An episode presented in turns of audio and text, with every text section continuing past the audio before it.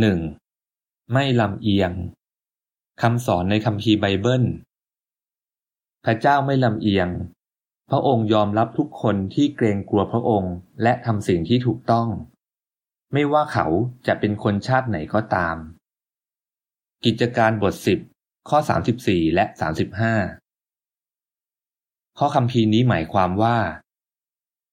พระยะโฮวาพระเจ้าไม่ตัดสินเราจากเชื้อชาติ สีผิว หรือวัฒนธรรม แต่พระองค์มองที่ตัวตนจริง ๆ ของเรา ซึ่งนี่เป็นสิ่งที่สำคัญกว่าคำพีไบเบิลบอกว่า มนุษย์มองที่รูปร่างหน้าตาภายนอก แต่พระยะโฮวามองที่หัวใจหนึ่งซามูเอลบทสิบหกข้อเจ็ดเชิงอัดอ่านว่ายะโฮวาคือชื่อของพระเจ้า สดุดี บทแปดสิบสามข้อสิบแปดจบเชิงอัด ข้อคำพีนี้ช่วยคุณยังไง ถึงเราอ่านใจคนอื่นไม่ได้ แต่เราเรียนแบบพระเจ้าได้ โดยเป็นคนไม่ลำเอียง เมื่อคุณเจอใครสักคน ให้มองว่าเขาเป็นคนยังไง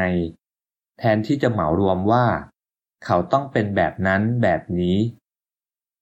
ถ้าคุณรู้สึกว่าตัวเองเริ่มมีความคิดในแง่ลบต่อคนอื่น เช่น คนที่มีเชื้อชาติต่างจากคุณ ก็ขอให้อธิษฐานถึงพระเจ้า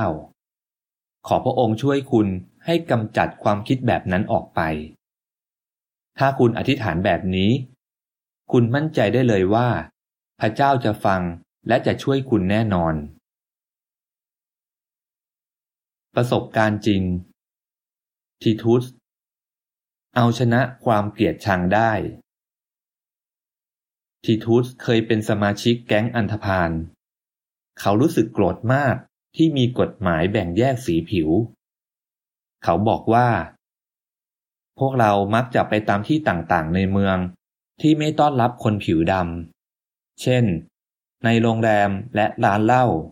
เพื่อจะหาเรื่องชกต่อย ทีทุสยอมรับว่าที่เขาทำอย่างนั้นเป็นเพราะความเกลียดชัง และเขาบอกว่า เมื่อไหร่ก็ตามที่ผมมีเรื่องกับใคร ไม่ว่าชายหรือหญิง ผมก็จะเป็นฝ่ายลงมือก่อนเสมอทีทูสเริ่มเปลี่ยนแปลงตัวเองตอนที่เขาเรียนคัมภีร์ไบเบิลกับพยานพยะโฮวา พอได้อ่านคัมภีร์ไบเบิล ความคิดของเขาก็เปลี่ยนไป เขาชอบคำสัญญาของพระเจ้าเรื่องโลกใหม่ที่จะเกิดขึ้นในอนาคตที่บอกว่า ความตายจะไม่มีอีกต่อไป ความโศกเศร้า หรือเสียงร้องไห้เสียใจ หรือความเจ็บปวดจะไม่มีอีกเลย วิวรณ์บท 21 ข้อ 3 และ 4 ตอนแรกทีทูสรู้สึกว่า